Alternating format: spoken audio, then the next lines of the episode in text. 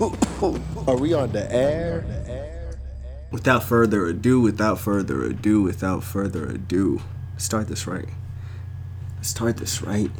Let's start off episode 176 with like the right energy, right? With the right, let's say, je ne sais quoi, if you will. Um, this week we're gonna start it off pumped up and live, man. This week we're not gonna lose the essence of life, okay? This week I want to keep saying that we are not gonna lose the essence of life. This song is made by Saint Snot. Uh, it's called Glidden Loy Kimmings. It is a rock song. Make sure to get ready. Javier Flotus is in the building. Let's get ready.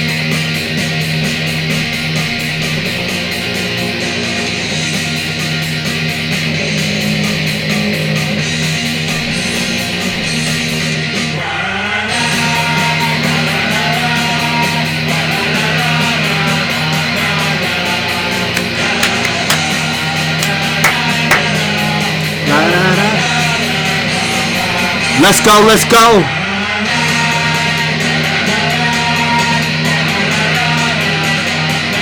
Let's go.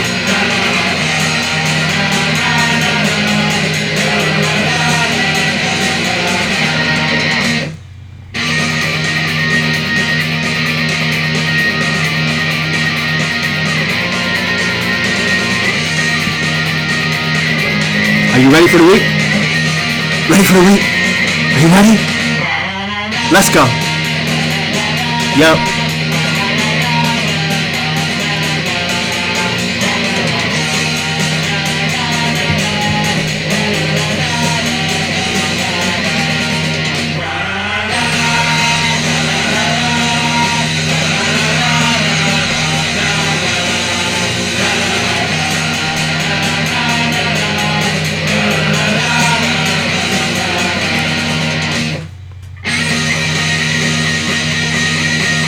We're just gonna stop the song there. We're just gonna stop the song there because that is a beautiful last song. I believe that that is the essence that I do want you to have this week. This week is something near and dear, man. Everything is going wrong in the world, man. But I believe that when everything is going wrong in the world, or you should always do, or you should always make sense of what you do have in your world.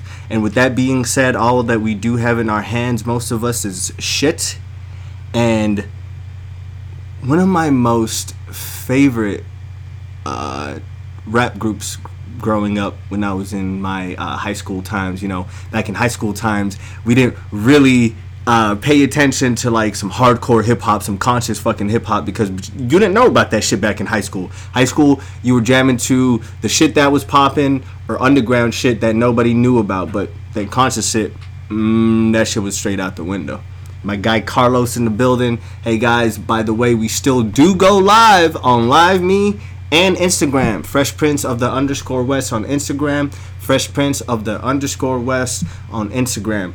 Live Me, you just gotta find me on the closest shit that you are to. Uh, I'm just only trying to talk to the local people on that one. So, back to the story. So I was chilling, right? And I was chilling, jamming to Gym Class Heroes, My Paper Chronicles. Um, shouts out to that album. Uh, that album had a lot of dope songs on it. Um, one of the songs uh, actually said, "Man, um, we got shit in life, but it was cool because it gave us shit for the flowers to grow."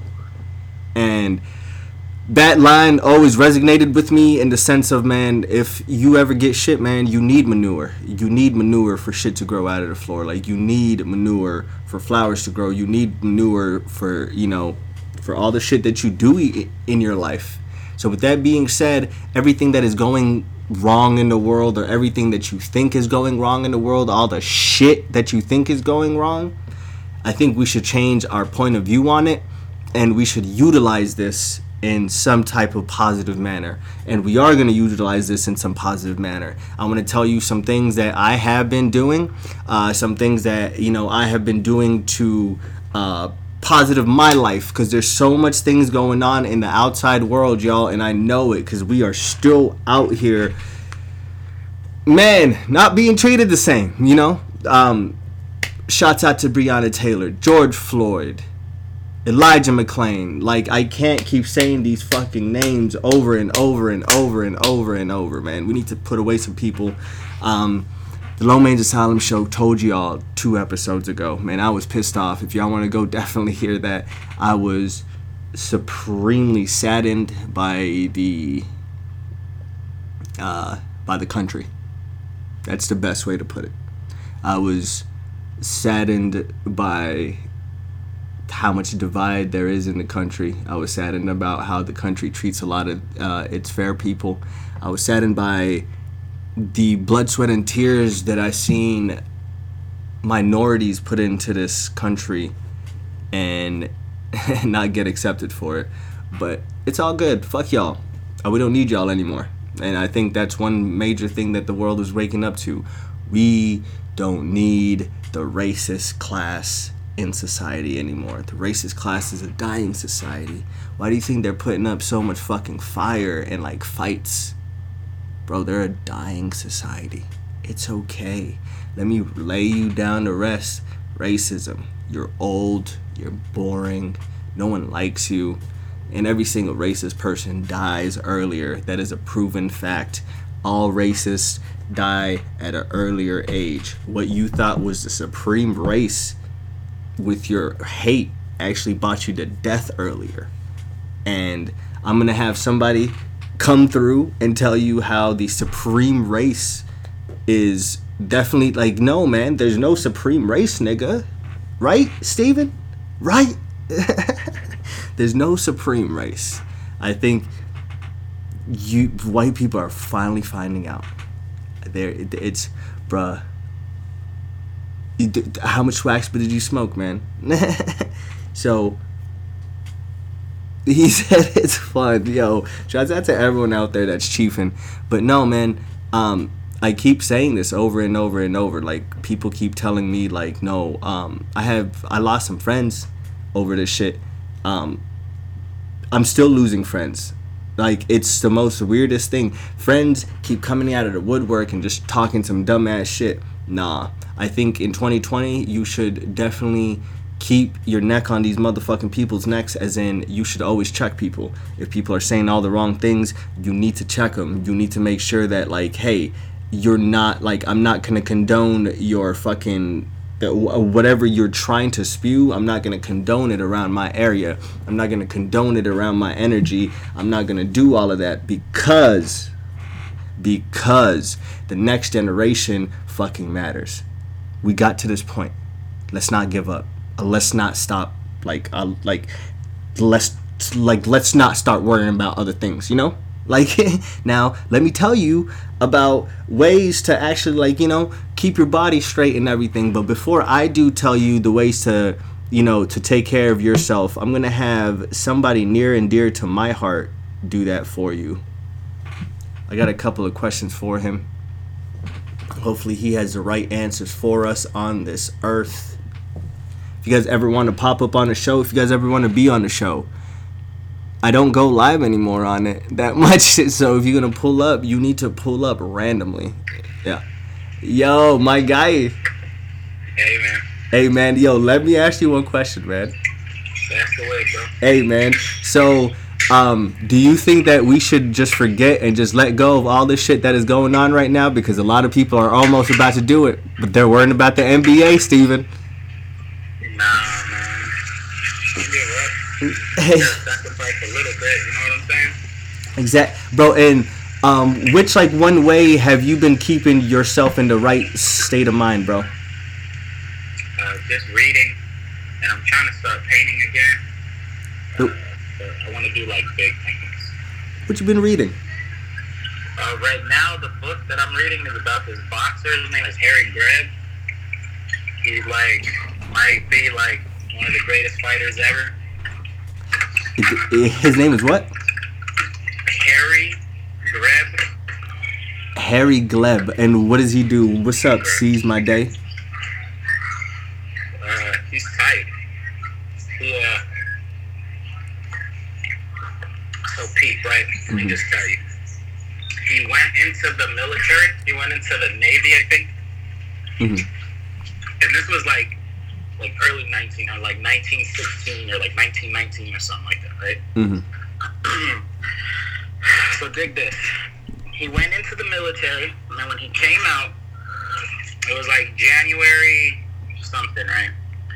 And in the first year he came out of the military, he fought 45 times and won 45 all 45 fights.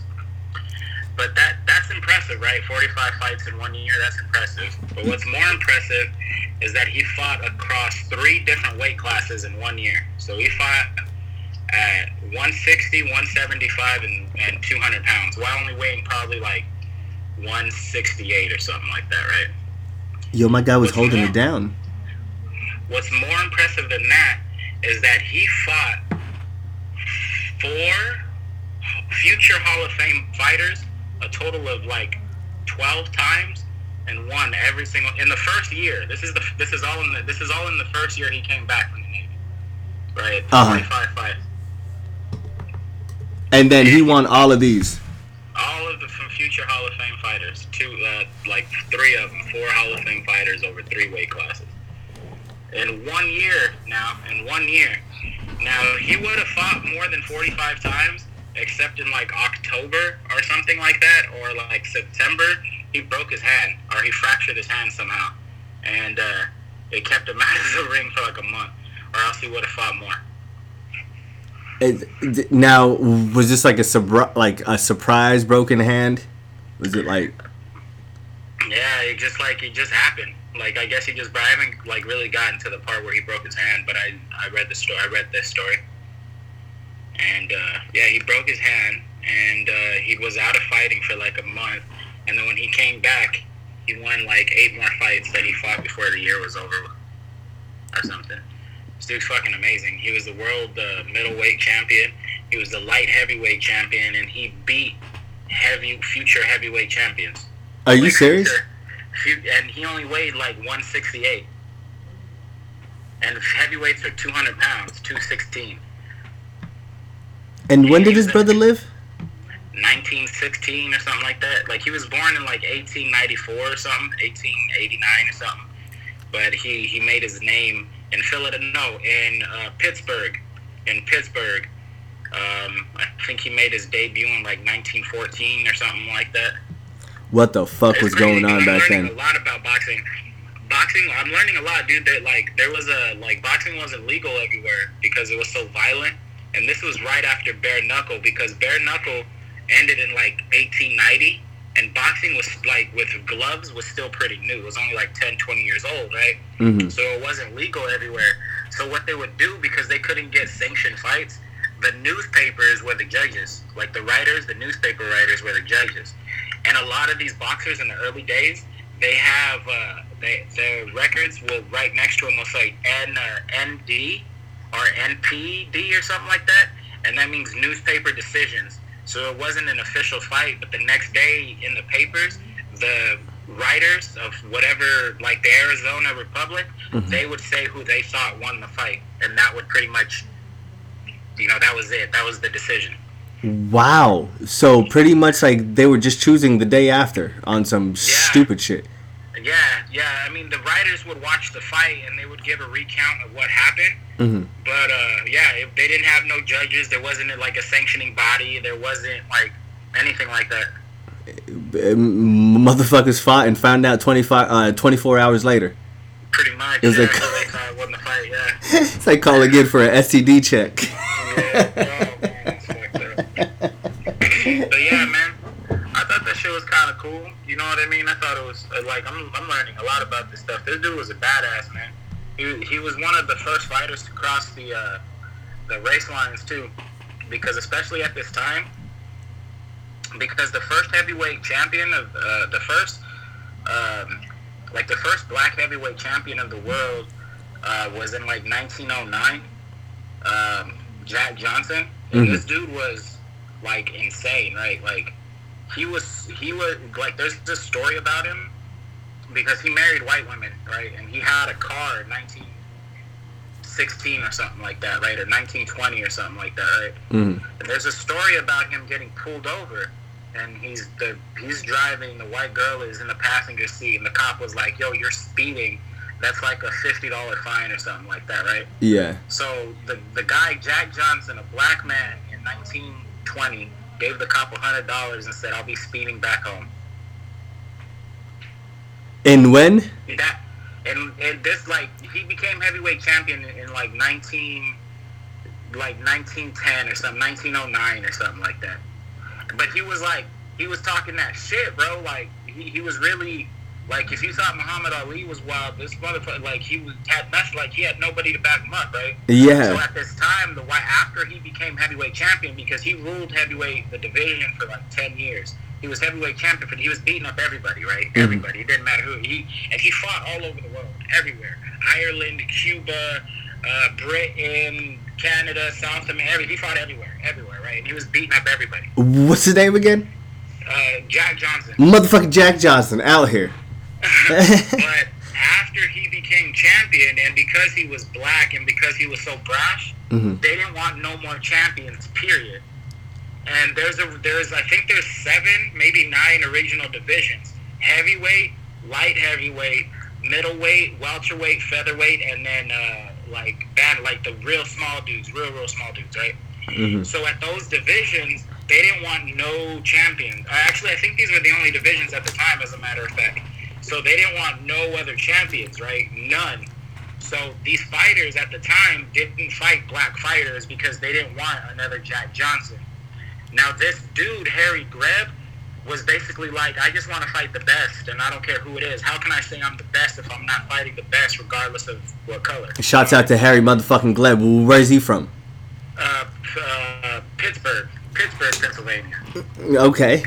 I think I think his parent. I want to say they're like German or something like that, or something like that. Eastern. His parents are Eastern European, I think, but he's American. He was born and raised in, in Pittsburgh, right? Shouts out to Pittsburgh. So he he was like, uh, yeah, he was one of the first to cross the color lines and said, I don't give a fuck what the color is. I want to fight the best, and I gotta say I'm the best. I'm like I gotta fight everybody if I'm gonna say I'm the best. And he did. Don't get me wrong. Harry Greb beat up everybody. He Mhm. beat everybody.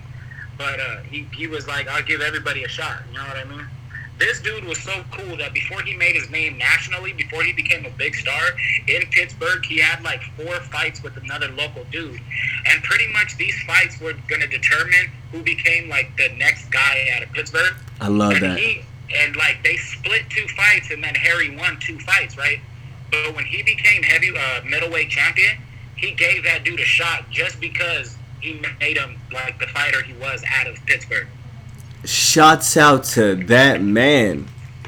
don't get me wrong, he was still probably a racist and like a sexist and like a and like a womanizer and all that. Don't get me wrong, but like mm-hmm. he was a, he was still a decent stand up dude. You know what I mean? That like that would still give you the common courtesy to give you a challenge at like at least Yeah. even. At least, dude, I'm learning a bunch, bro. There's another there, there's a there's a group of these fighters. I think it was in the 40s, in the late 30s, and, and throughout the 40s.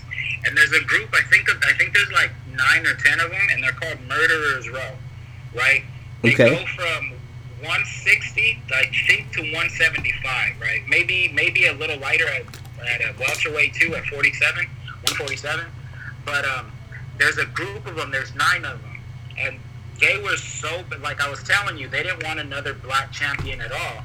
So in the 40s, these dudes were legit the best fighters in the world in those weight divisions. I mean, there was nobody in the world that could have beat them and didn't get a shot their entire career. Not even at the end when they were old. They none of them. These dudes were so bad and so feared that they have they had to have a tournament between themselves. And they're called Murderers Row.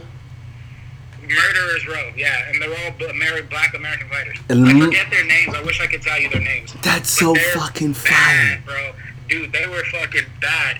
They not one of them, not one of the dudes ever got a fight for a world championship. They all won. At the time, it was called the Colored Championship. Mhm. So it was basically a world championship, but for black dudes. It was So they all they all held that version of the title at one point or another. But who gives a shit about that, bro? You know what I mean? Like you want the world championship. You want to beat these white motherfuckers down. You know I mean? facts, bro. Murderers bro. Yo, shouts out to them niggas, man. Yeah, Hey. the dudes are bad. I wish I knew their names, bro. I wish I could tell you. I don't know their names, though, to be honest. And see, that's the shit that they won't teach you like on regular news, though. and like that's kind of fucked up. Like that's like I wish like I wish I had dudes like that growing up, man. Like cause like I would have like you know, like emulated that kind of like you know. Yeah, these motherfuckers were bad, bro. These motherfuckers were bad. Like I'm telling you, that dude Jack Johnson, the first black heavyweight champion, he was a cold motherfucker, bro. I wrote it on Instagram the other day, but Mike, uh, no, uh, Muhammad Ali was talking about him, and like the Ku Klux Klan was serious, like hated this dude, right? So they send him letters and talking about like we're gonna kill you if you knock this white man out. So the dude was like, you better just kill me, like just kill me, cause I'm gonna whoop his ass. You know what I mean? and he'd go in there and knock that white man out cold, bro. You know what I mean? Like, and it was like that's how brash he was in 1909. Like, and Muhammad Ali was talking about, dude, there was no uh, NAACP, there was no uh, Malcolm X, uh, Martin Luther King. There was no Huey Newton or Angela Davis. There was none. Of, there was nothing in Nothing. 1909. This motherfucker didn't care. He married two white girls, bro. Two of them. Yeah, yo, yo, that's having major balls back then. Bro, they used to dress up on Saturdays and Sundays to lynch black people, bro. Like that's that was their thing. The- uh, but they used to send postcards of that shit at those times, and Yeah, bro. They used to have. That's where picnic came from. That's a whole nother story. But that's where the term picnic came from, bro. Like they used to. They was real, bro. This was not a joke. and then he was over here dicking down these Caucasian females. in public, bro. In public, bro. I love it. My theory is okay. First of all, like you can't really, like you can't really, uh, how do you say, like choose who you love. So maybe he really did love these white women. You know I mean? But Mhm. I, I think what he did is that he, he was really like, yo, my ancestors died, so I'm gonna do this. I feel you. He really did because he was also like, like he was also known as a woman beater. Like he used to beat up these white women, like It- badly. You know what I mean? Like badly. So, but he was a cold motherfucker, bro. I'm learning a lot from this little book. man. I- This the ma- cold-blooded. Yo, bro, do you okay? Like, I know this is like since you said that um 1909, right? Yeah. Okay, Yeah. so at that time, um, he like beat his females. Maybe had an anchor problem, like whatever you you name it. So I'm figuring out more, like that I'm growing up, man. That like sometimes, um, like, but the kid is born with some type of like like if like the parents are having like some type of like guilt or like some type of emotional like turmoil at that moment that like it's like passed through to the child you know Yeah, dude. And imagine at that time, both of his parents were born into slavery. exactly Both of them. exactly Both of them. What could like? and like the like the amount of hate that you gotta have Like, uh, do you know how cold blooded you gotta be to have them type of balls in 1909 as a black man? Period. Now understand, you're probably not probably you are the most famous black man on the planet, hands down without a doubt, without a doubt. And you're talking that shit in 1909, bro. and, and like but the thing shit. and beating the dog shit out of these ages. No, I'm talking about the dog. shit out dog, like beating the dog. Like it was unfair.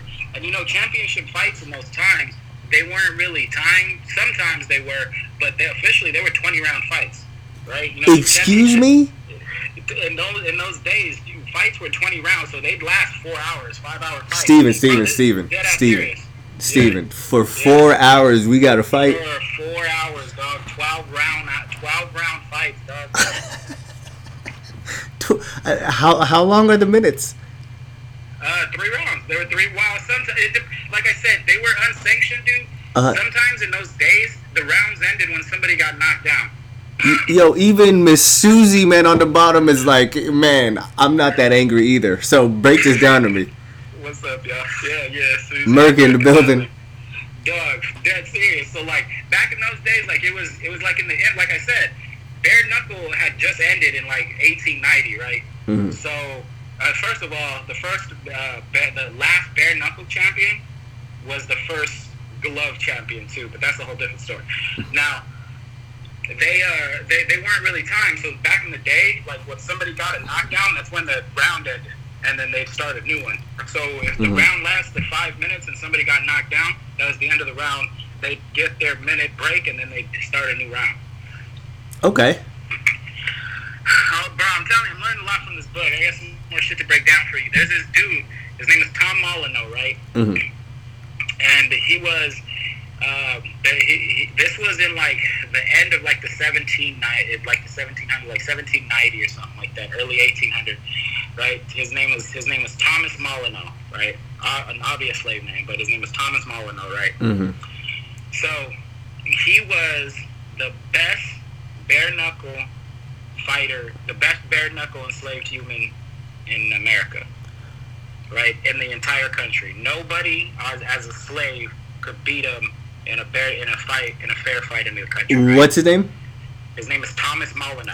So so Tho- Thomas Molyneux, like like his hands were impeccable compared to everybody ever. They, they had every slave plantation in, the, in America. He was beating them all up, right? Mhm. Now his now eventually he was so good that he couldn't fight slaves anymore, right? He couldn't fight enslaved people no more. Mhm. So his the the story goes that his the the you know the oh, the guy who ran the plantation, he gave him his freedom and gave him five hundred dollars. Now imagine five hundred dollars in seventeen eighty or something, right? Seventeen ninety to What's a like- black. He's dog. He's the richest. He became instantly the richest black man in America. I bet it's like like a cool fifty mil in your pocket. At least, bro, like you became the richest black man in America instantly. Ding, ding, ding. Instantly. Now he's so cold. He's fighting all the. He's fighting all the uh, free fighters. He's fighting all the free white fighters and the free black fighters, Mhm. and he's beating everybody, bro.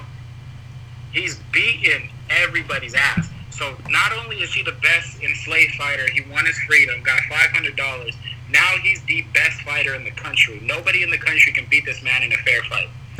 Rich and beating the dog shit at your asses. of it, but a black man who won his freedom in 1780 or 1790 or something, right?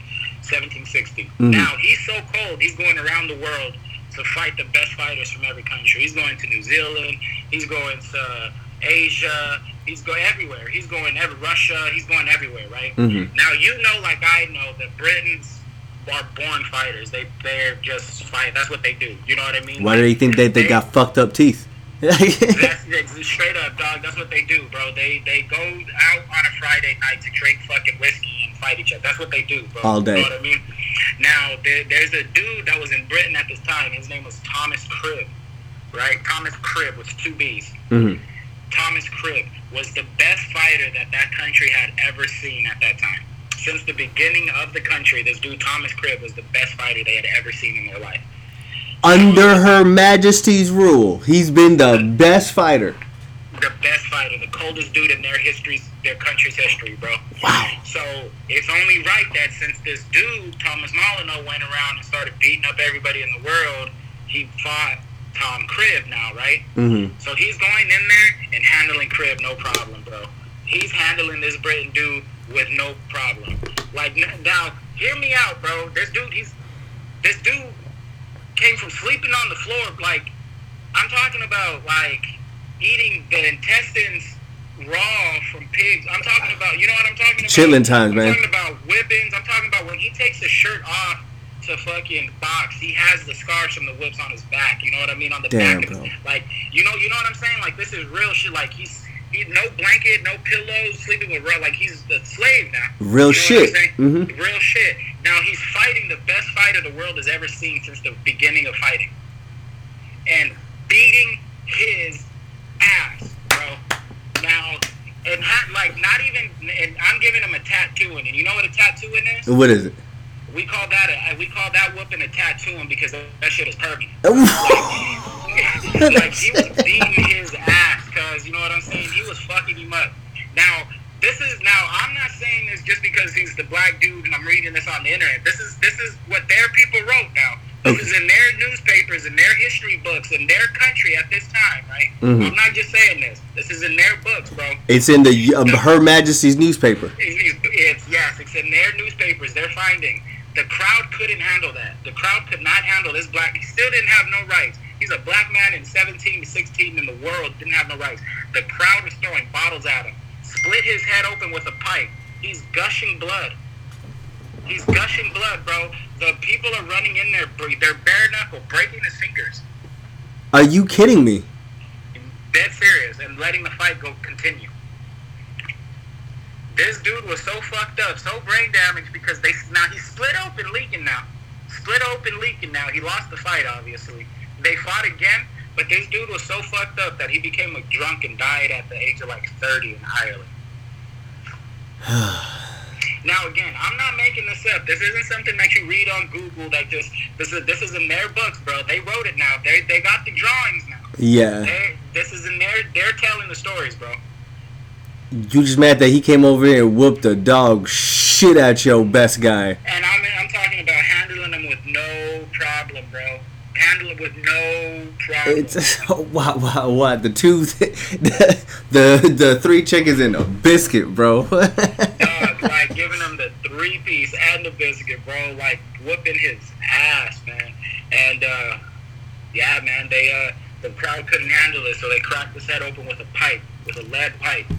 man, bro, shouts out to him. See, things like that, I will never like put my head around, man. Like, cause I don't know, man. Like, you lost. Take the fucking L. Keep it moving. Yeah, take the L. The, it's, The, but like, I think, um, I think we kind of came some way because l- let them try to do that shit like nowadays. Like, I know that they're racist, racist, but try to throw a bottle and see what happens. yeah, yeah, this shit's different now. This shit's different. If it- for real, There was, um, a, there was a fight out here um, last year like I think it was in December. Uh-huh. It was at the Sun Sun Stadium, and it was you know uh, you you know Chavez Jr. Uh, Julio Cesar Chavez Jr. He's a No. Mexican fighter. His dad is probably like the greatest fighter to come out of Mexico. Anyway, Mhm. he was fighting this dude. His name was Daniel Jacobs, and um, I think Daniel Jacobs broke his nose or something like that. So the guy quit. And uh, Mexican fighters are known for like being warriors. It doesn't it doesn't matter. You like you'll die in the ring. You know what I mean? Machismo shit. Yeah, especially because who his dad was. You know. hmm And uh, so he stopped. He quit on the stool. And uh, the fans at the Sun Stadium started throwing bottles and beers inside of the ring, bro, at him. Did just like nigga, you suck. Dude, they, they had to cover him with the, you know, the big cards that they use for the ring numbers. yeah. Hey, dude, they had to cover him with those. Had to take it away from the cute girl. Like, hey. because they were throwing full cans of beer and bottles at him, bro. bro, that's fucking out of this world. Hey, bro, Kevin Gates said it the best, man. Um, I can't say a word that he said in the song. Um, he said the F word that um, rhymes with maggot. Okay. Um, he said uh, the F word rhyming with maggot throwing water at the uh, at the event at my show. Catch him on the rebound. I want to see if he can catch what I throw. Like that's a tough ass line. He's scary, dude. No. Scary. It's super scary, uh, bro, bro. But we're gonna take a quick musical break. While we take a quick mu- uh, musical break, man, uh, take your wax hit, take your hit, do whatever it is you gotta do, brethrens. Now, Glass of water. to everybody out there, enjoy your Tuesday. This song is called Quiero Decirte Hoy. It's a cumbia.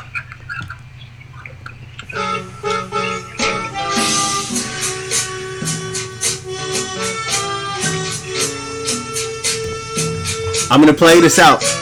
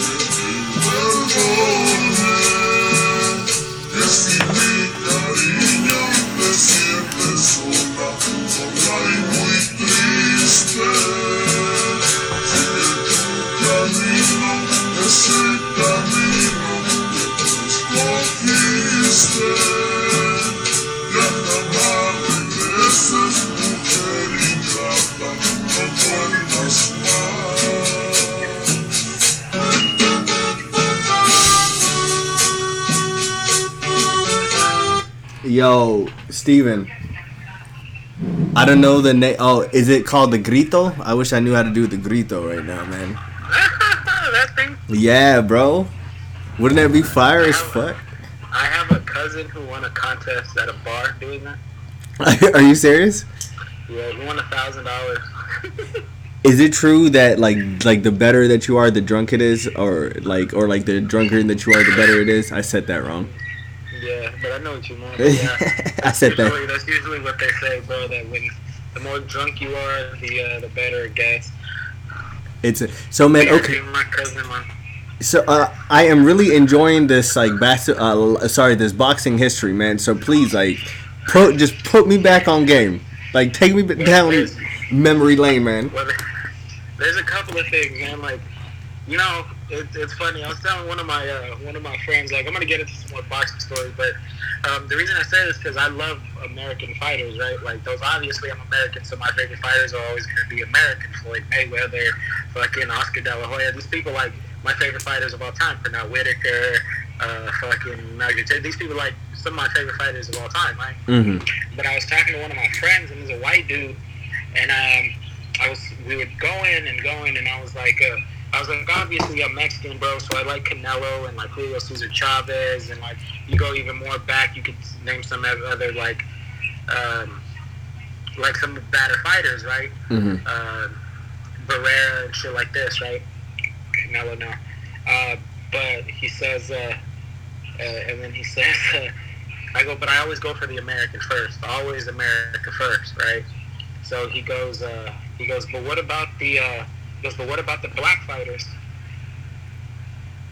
I said, uh, bro, I said I always go for the Americans first. And he was like, oh, yeah, yeah. I was like, come on, bro. Yeah, bro. Like at that time, like it sounds like nails on a chalkboard. You know? yeah, yeah. Like I knew he meant no harm by it whatsoever, but I, I at that point, like not of him at all, because I understood. Like I knew he meant nothing mean. Like I understood just from knowing him and nuances through life, you know. hmm But the, when the experience and stuff, but like, yeah, like that's what the world thinks. You know what I mean? That's just that's just what the world thinks. But now I lead into that because there's there's one of the one of the greatest fighters of all time, and definitely the greatest, probably one of the greatest heavyweights of all time. Definitely top three, depending on who you ask. But his name was Joe Louis, right?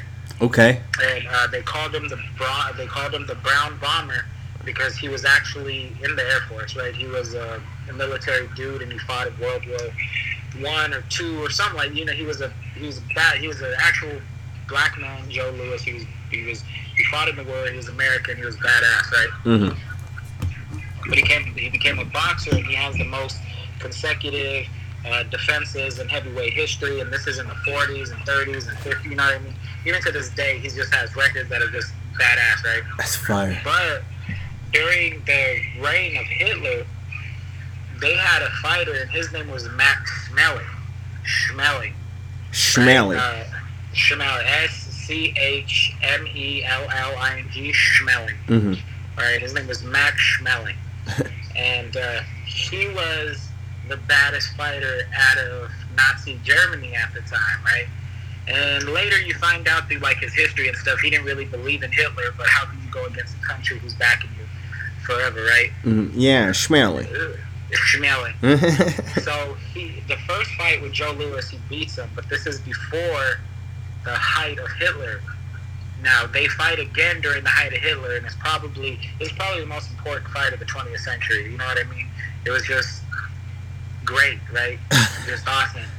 So Mhm. he says, so he goes in there, and Joe Louis, a black man from America, whoops um, Max Schmeling's ass, bro, and avenges the loss and gives America a big win, right? I don't know. It was just in boxing like like and then like no and and, and at that time yo that kind of meant something you know like But no, yeah, dude, there was a time when being the heavyweight champion of the world was the you were the biggest human being on the planet, bro. Bro for real man and and at that time that we were going heads up with hitler like man everyone was low-key scared of hitler so like everyone's like mm Yeah. but joe yeah. louis was like i'm gonna go up in there Imagine, and I think they fought here. I think they fought at uh, MG in uh, in uh, uh, fucking New York at um, the Garden. mm-hmm. Yeah, I think they fought in New York, maybe or a Yankee Stadium, maybe or something like that. But it was a that was a big fight, bro. Imagine if Max Schmeling would have won at the height of Hitler, bro. is fucking schmeling one i think it, the, uh, the but the morale of the world would have definitely been one-sided you know um Steven only talks boxing and that divine science rap group thing what's the, just mad because that's the only good rap that he's ever heard. the um who's the divine rap group thing Rap group I showed him in like 2010, and he can't get over it. to 2010 so bro okay so joe louis brown bomber is that where um Deontay Wilder got his bronze bomber name from? Yeah, because he was a he was a bronze medalist in the Olympics. Oh shit. Okay. How did he? I tickled him. But he said, "See, I tickled him." Yo, I like Kev. Yo, Kev really cool. hey, so man, um, did you hear about this thing with um Elijah McClain that happened last year? The uh, the other black man that got murdered. Yeah, man, but um, like, but did you hear about like the, like what, like what actually happened? Because like a lot of people kind of technically put it into just you know, one just oh, th- Break it down for me. so man, um, so this happened in Aurora, Colorado. Um, Aurora, Colorado. If you guys don't know where it is, it's somewhere in Colorado. It's beautiful as fuck, you know. Um, my nigga, um, Elijah uh, McClain, my guy was, um, he used to run at night, so he literally ran down to the um to the gas station. We walk to the gas station all the time, Steven. Bro, like we go to the gas station all the time. My guy went down to the gas station to go buy some iced tea for uh, for his brother. He wore a face mask because he was anemic. And bro, uh, he was walking, and the person that called the cops was like, "Yo, there's a suspicious person walking down the street. They're they're not armed, but they're not breaking into anything." So like at that like at that time you should know that like hey like you know there's nothing going on. You, feel me? So uh they pull up on uh like him going home and they so they're like hey where you going? And so like he's like hey I'm just going home. And then so like he's like well like what are you doing? Like he's like I'm not doing like anything wrong. Like he's like we need to see uh, we need to see your ID like he's like I'm not doing anything wrong they grab this kid and this kid at this like the whole time like is saying yo i'm an introvert. I'm an introvert. Like please like please let go of me. Please let go of me. And then at the end like he's like you guys are all very strong. I'm sorry. I'm not trying to do this. I just can't breathe. And one of these motherfuckers was like oh he tried to grab my gun. Um if you've seen their like body sizes it was like a heavyweight taking on like a welterweight bro like it, no damn near there's no resemblance on why you should see this child as like a like as like a competition in any types of way. Now yeah man and then so he played um like he used to play violin for um cats and shelters man. Like a very nice kid. And even in the last video of him in the gas station one of the ladies was like you you look very suspect with that you know mask. And then so like he's like oh it's just you know um i wear it to go running. Then he gave the person behind him a gratitude bow. Steven, the only time that I've ever bowed in my life is like in the Middle Eastern culture, like like when I'm talking to my parents, like I'll bow kind of like hey like like it's like a term of respect you know? Like he used to do this to everybody and then you say that he's trying to grab your gun and then you stab him with ketamine. With ketamine. That's what caused the heart attack, right? yeah that is that is what caused uh, the yeah the heart attack to the um fucking brain uh like he was brain dead for three days and boom died. And then that shit got swept under the rug a fucking year later as soon as it was bought back up. These niggas have the audacity the unmeditated goal to be like there is not en- uh, enough substantial evidence to reopen this case Ex- and they asked why you mad and they I don't know, man. People suck, dude. people fucking suck man people fucking There's, suck there's the world is in a wild place right now, man. Um it's i don't know i don't know one way to help it but um i've been drinking my water. I've been working out man. I've been trying to take care of my body. I've been meditating. I've been trying to do everything you know like it, it, sounds so fucking weird to say that in like 2020 that I, I i'm worrying about surviving. Like i thought i would be worrying about how to learn the brand new technology out you know? But nope. I, I've been staying inside, so I've been getting a lot of sleep. Have you been sleeping Yeah, I've been catching up on a lot of sleep. Uh, on a lot of Z's, okay, bro. How, how do you be getting sleep? Because like I have some nights that I can't, I can't, man. Me either, sometimes. Mhm. But, like, I be bored, bro. I really don't go nowhere. Like, you know how I used to be? Like, I, I used to be out, you know? Like, what, what a lot of people didn't know is that when I was inside, I used to be out doing random shit, just on, like, random adventures by myself, getting into weird shit. Mhm. Got a lot of weird stories. And, uh, now I really don't go nowhere. Like, I don't go anywhere. I go get blunt sometimes, and then I come back home. If you guys don't know, like that, that is one hundred percent true. Um, a lot of people were telling me that they did not know how to quarantine. I was like, I got a perfect friend that can teach you. Steven can teach you how to quarantine. Like, um, You need a lot of food, bro, and uh, if you don't have cable, then you need the internet for sure. do, do you need the internet or do you just need your phone? Nah, man, you gotta have something you're watching it on because your phone ain't enough. Facts. Hey, bro, can I tell you something great about my phone? Like, it's just on like straight cap. Um, so I used to get on the phone, and like while I'm on the phone, I couldn't receive any like any internet like sent things. So like I um I couldn't receive my Snapchats. If you send me anything on Instagram, uh, since now Sprint shouts out to Sprint teamed up with that grrr, pink motherfucking gang T-Mobile, bro. Uh, they sent me a text message the other day. They're like, "Hey, just know that when you when you're on the phone now, you could still use your what do you call it, uh, cellular service."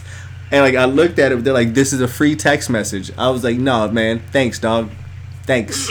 I am out here, bro. I, I even tested it. I sent a I sent a selfie while I was on the motherfucking phone.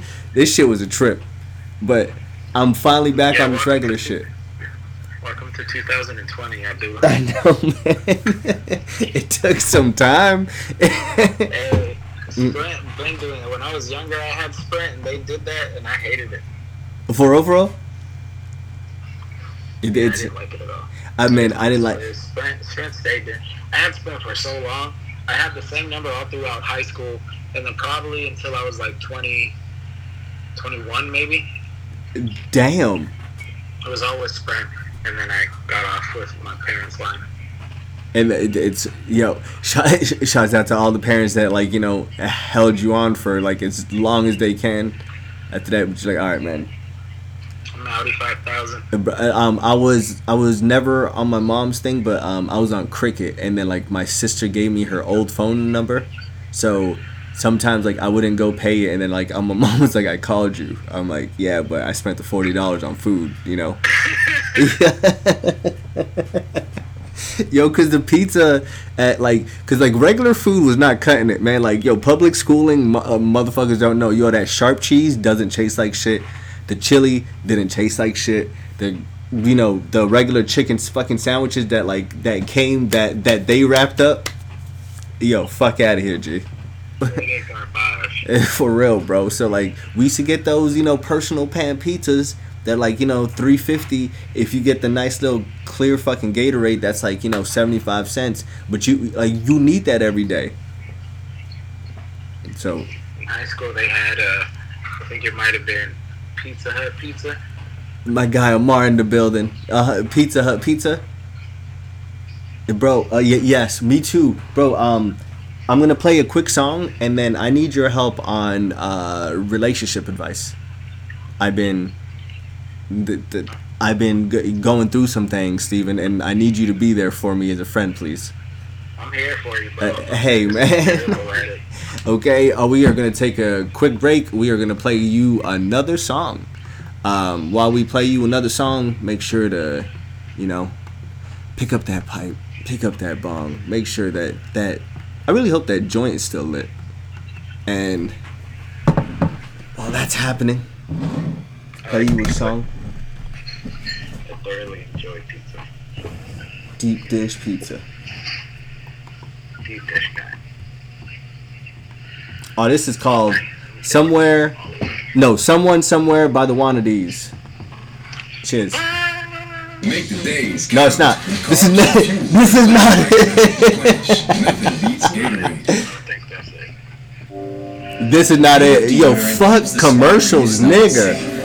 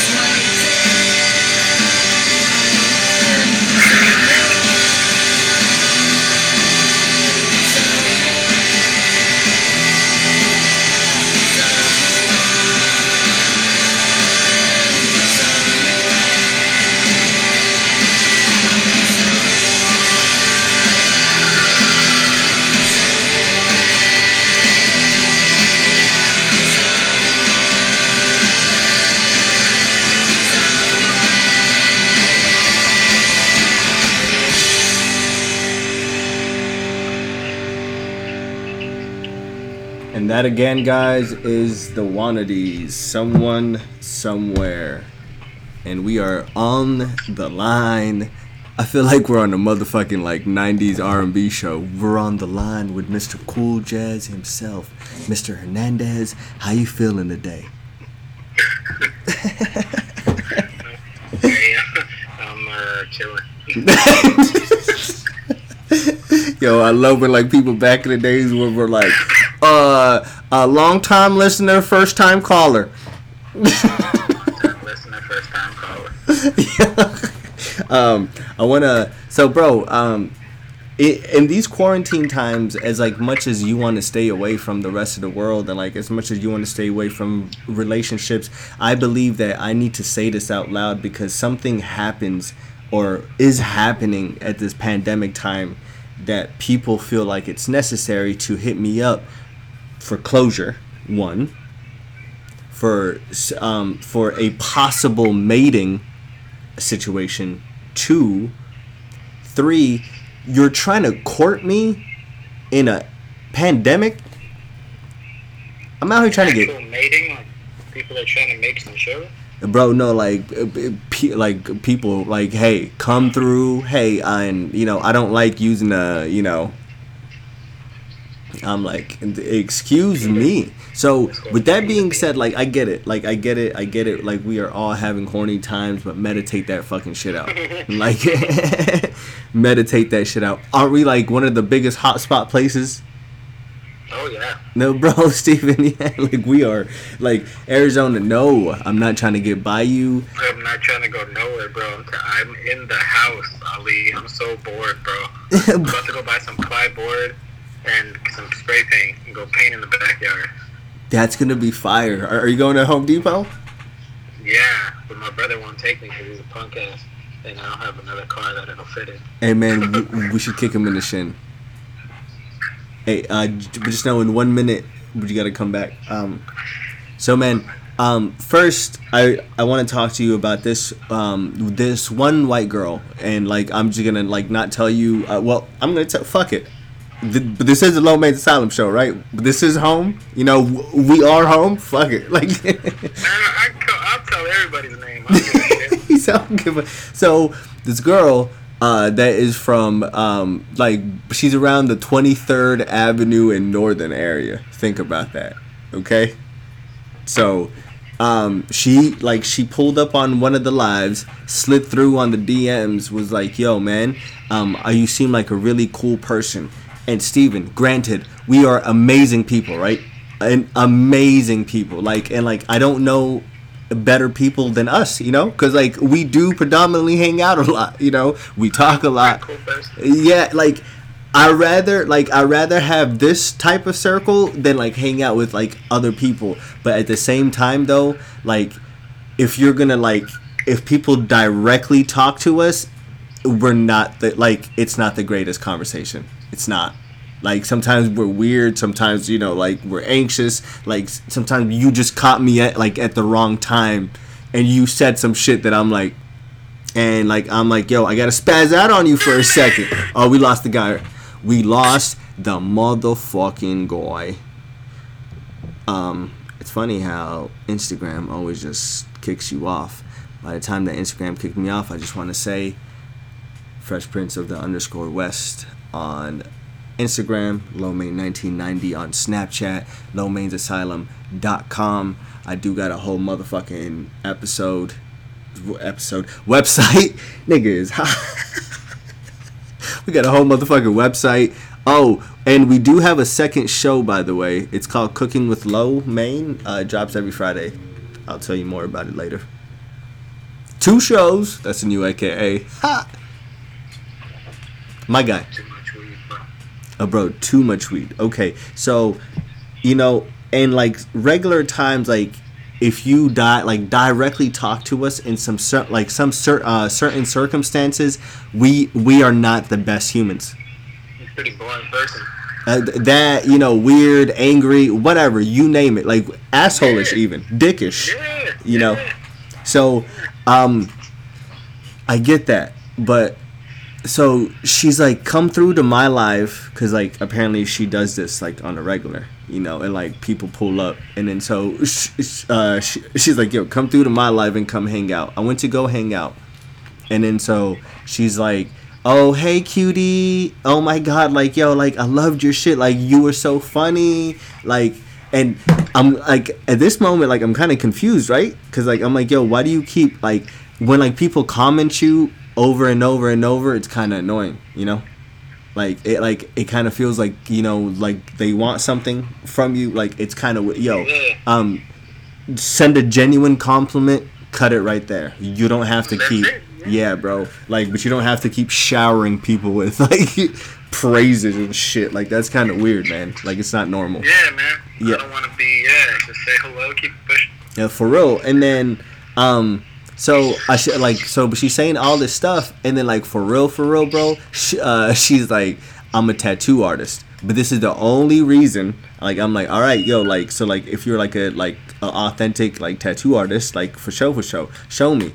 And then so she shows me a tattoo that she gave herself right here. Like right on her forearm, like you know, like how people like have West Side, you know, they kind of hold it up like that. um, she put her son's name, but like when she put her son's name on her forearm, she had another tattoo under it. And then so like, but she's showing me this thing like this, and then all these other lame ass dudes are gassing her up. I don't know who these people are. I don't even know who she is. I'm just here because she just said pull up after, you know? So, um, all these dudes are like, yo, like, I like your penmanship, da da da da da. And then I lit, I asked a simple question. I was like, yeah, but what's up with the tattoo in the back though? Is that like, and I was expecting like, oh, like I'm gonna get it covered up, and then so she's like, why the fuck would you ask like that? I was like, what do you mean? And then so she's like, why the fuck would you ask like, what's up with the tattoo like in the back? And then at this at this exact moment, I was like, I don't know how you interpreted me saying that in a very like like rude way. You know, I get it. Like, m- m- like, but you took it that way. But this time, I'm gonna run with the rude. So you know, uh, uh, Michelle Obama always said, "Man, like when they go low, you should go high." Uncle Charlotte says, "What, Steven? Hurt people, hurt people. Yes, man, and uh, he said, "When they go low, you take it all the way to the flow with it." Like, Is that what he said? yeah, bro. so, uh, so I hate Charlemagne. Me too, man. But like, as soon as I remembered Uncle Charla's, you know, mantra, you know, when they go low, you take it all the way to the flow with it. And like, as soon as she get, she gave this look into the camera, and then so she's like, I can't believe that you would even fucking ask me like that.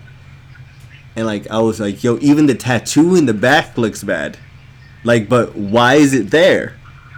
And then so uh, she's like, "Oh my god, fuck you!" And then apparently you can have security guards on the side. I don't know, like whatever the fuck this means.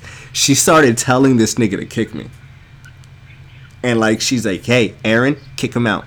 Aaron, kick him. Aaron, kick him out of here. Aaron, kick him out of here. Aaron, kick him out of here, bro." And Aaron booted me. so. And Eric got you out of there. Aaron got me all the way out, and like I don't even know what happened because like because the live was still going, and bro, m- me and you, I think are damn near kind of like, but the same way because I was damn near sitting back, chiefing, just watching the whole thing. Like, what is going on right now? What is Why going? is she so upset? What did I do? That's so bro and then um she she so i got kicked as soon as like i don't see the live anymore and then like i'm back to my fucking page but she sends a dm and then so she's like yo lose my fucking page i was like look I, i'm not following you like you know you found me like i don't know what the fuck this was like I'm getting kicked out by niggas named Aaron and like but you're over here tattooing over uh, other fucking tattoos over your son's name like uh, bro the ma- the Mountain Dew Code Red was heavy on that one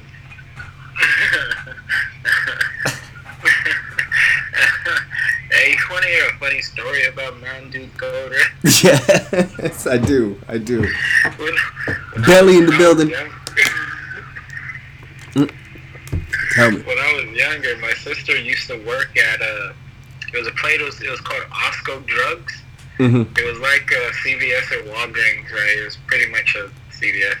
It was right next to the Bashas', right there on Seventh Ave in Osborn. You know what I'm talking about? Okay. Yes. Exactly. hmm Where the uh, Peter Piper is by the S- Safeway across the street. hmm All right, so yeah, right there. So my, my sister used to work there, right? Mhm. She used to work in the photo department. Anyway, there was uh, there was these two white girls that were stealing um, makeup or something, eye curlers or pencil. I don't know. They were stealing makeup or some shit, right? Uh, So my who? sister, I don't know, just some white girls. White girls. White girls Yeah. steal too. God damn it. Keep going. So um, so my sister worked there obviously, but she was getting off of work, right? Mhm. So my sister was getting off of work, but like I said, she worked there. So she was like, uh, so she told her manager, she goes, hey, I think these girls over there are stealing, um, but I'm leaving, so see you guys later, right? So she walked out and she was waiting for my mom to go pick her up, and it was late. It was like 10 maybe or something, right? Mhm. And uh, I went with my mom to go pick her up. And when we pull up, she's yelling at these two white girls. And I learned the story later that they were that they had stolen something. Mhm. But uh, she was yelling at these two white girls. And then she goes, she says something to my sister. My sister was like a big girl, you know what I mean? Mhm. And she goes, she goes, uh, she goes, that fat bitch. She goes, what? She goes, yeah, you had the snitch that we were stealing or whatever. She goes, she goes, I'm gonna. My sister goes, I'm gonna beat your motherfucking ass, bitch. Like, like I don't give a like. I'm gonna fuck you up. I'm gonna pull up. and and uh, and uh, my uh, the girl was like, whatever, bitch, fuck you. She was, you know, talking shit. So my mom was like, she was like, nah, let's just get in the car. It's not worth it. So she said something, but she called my mom a bitch now. So my sister turned around and she had a bottle of uh, Mountain Dew Code Red. She Uh-huh. opened the bottle and poured it over those two girls' heads.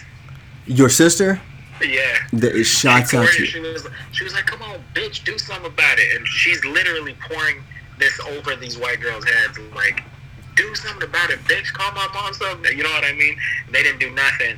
It was funny because the their girl, the boyfriend, was a Mexican dude, Mhm. and he uh he came up like he was like gonna try to hit my sister, uh, but my mom called my brother, and then we left. Hey, yo, I don't know. Eddie a thug too, bro. He's mean, bro. He's just mean. For real. Hey man, sh- But uh, it was funny, yeah. That's what I know about Mountain Dew Code Red. Mountain Dew Code Red. Shouts out to Fab uh, Five Riots, Mr. Carlos in the middle of motherfucking building. But I do want to let you know, man, that that is just the first one. The second one now, like this one is the one that does not make sense. How should I approach this one? Because I need your help in this one. All right. Okay, and then like I know a lot of people in the world are predominantly g- probably going through the same situation that I am about to tell you. Okay. Yeah. Okay. Now, this girl, like you are, you are genuinely interested into this girl as the same way that she is interested into me. Now, with that being said, like at the age I'm at, like eight, like you know, just the looks is not everything. Like you got to make sure that the life is on point. You know, like like I I need to make sure that the girl can like you know come to me. You know, reliably. That that like you don't got to have your own car, but you can take your own Uber to me. You know. So, but I just need to make sure that like there like there are some certain criterias that you need to meet. Like, I I need to make sure that you don't got no lint inside of your bra. Like you know, like at this age, you know, at this age, it should we should have got rid of that like a long time ago. so, with that being said, man, there are some certain criterias and then i found one and you know and i believe that she found the same thing like inside of me because i don't know anyone that like she like motivates me but in the right way like in like the mornings that like you know like i wake up to like all right my guy like you know you're about to get this shit but the other day like i woke up to like i don't know a bigger star in my life other than you with like clapping signs like you know i'm like yo Hey. Yo, kind of dope, you know, like, and then so every single day she like you know comments on like the hustle, comments on like you know like all the game, like yo, I like how you did this, and like I like how you did that, da, da, da. just like throwing it in like and enjoyable as fuck, you know. Homegirl chiefs it just like me and you chief it, like heavy, right? Be her grace. She gets a twerk videos. She's for the streets. He said, "I'm the real player here, Kev. I promise you, sir. Um, I man, I man, I I hung up that cape there. I I am not a player anymore. Yes. So, um, at this time, man, um, she was like, "Yo, we should hang out on Saturday." I was like, "Cool, let's hang out on Saturday." She was like, "What time?" I was like, "We can kind of keep it early, man, because yo, it, it's a pandemic, and like I'm taking, I, I'm taking Corona chances out here. You know, I'm taking chances with my life to hang out with a person. You know, like that's kind of serious, right, bro? Like." Yeah. Uh, yo so i'm taking a like you know chance with my life to go hang out with a person like i was like all right cool let's hang out she's like cool cool four o'clock right four o'clock four o'clock steven four o'clock i was like dope uh, four o'clock around three twenty-four. I knew that we that we weren't gonna hang out after. Like I didn't get any like you know confirmation text messages of like at three o'clock. You know that, but that text message should come in or oh about to shower. Oh, you know like. uh, oh, I'm washing my hands to do this. I don't know whatever the fuck that means, but like you know something. So, um, so around three forty-five, you know where I live, right? Like Yeah. on the side of town that I'm on. Uh, she's like, "Yo, I'm in Scottsdale at 3:45, right?" And then so, but she's like, "I'm in Scottsdale, and I don't know what time I'm coming back." And with that being said, now the person that I am, I took two things into consideration. Like, you know, you premeditatedly knew that we were gonna hang out. You know, A one, like premeditated, like like we like made these t- like you know plans. So and B, like you low key were okay to like be like you know what I like I'm gonna go out to Scottsdale and like you know um so I thought about it I was like cool, I didn't text her back. Again, Michelle Obama said, man, when they go low, you should go high. Uncle Charlotte said, man, when they go low, take it all the way to the fucking floor with it. When she like was like, yo, I'm so sorry. Let's hang out next time. That is my biggest fucking pet peeve. Next time. I'm sorry, not today, but next time. Don't fucking tell me that shit, man. I fucking hate that like so like to the death of me. So when I heard like when she said that, I didn't even text back. Three weeks passed, and then like, she texted me, but she's like, "Hey, what's up?" I was like, "What's up?"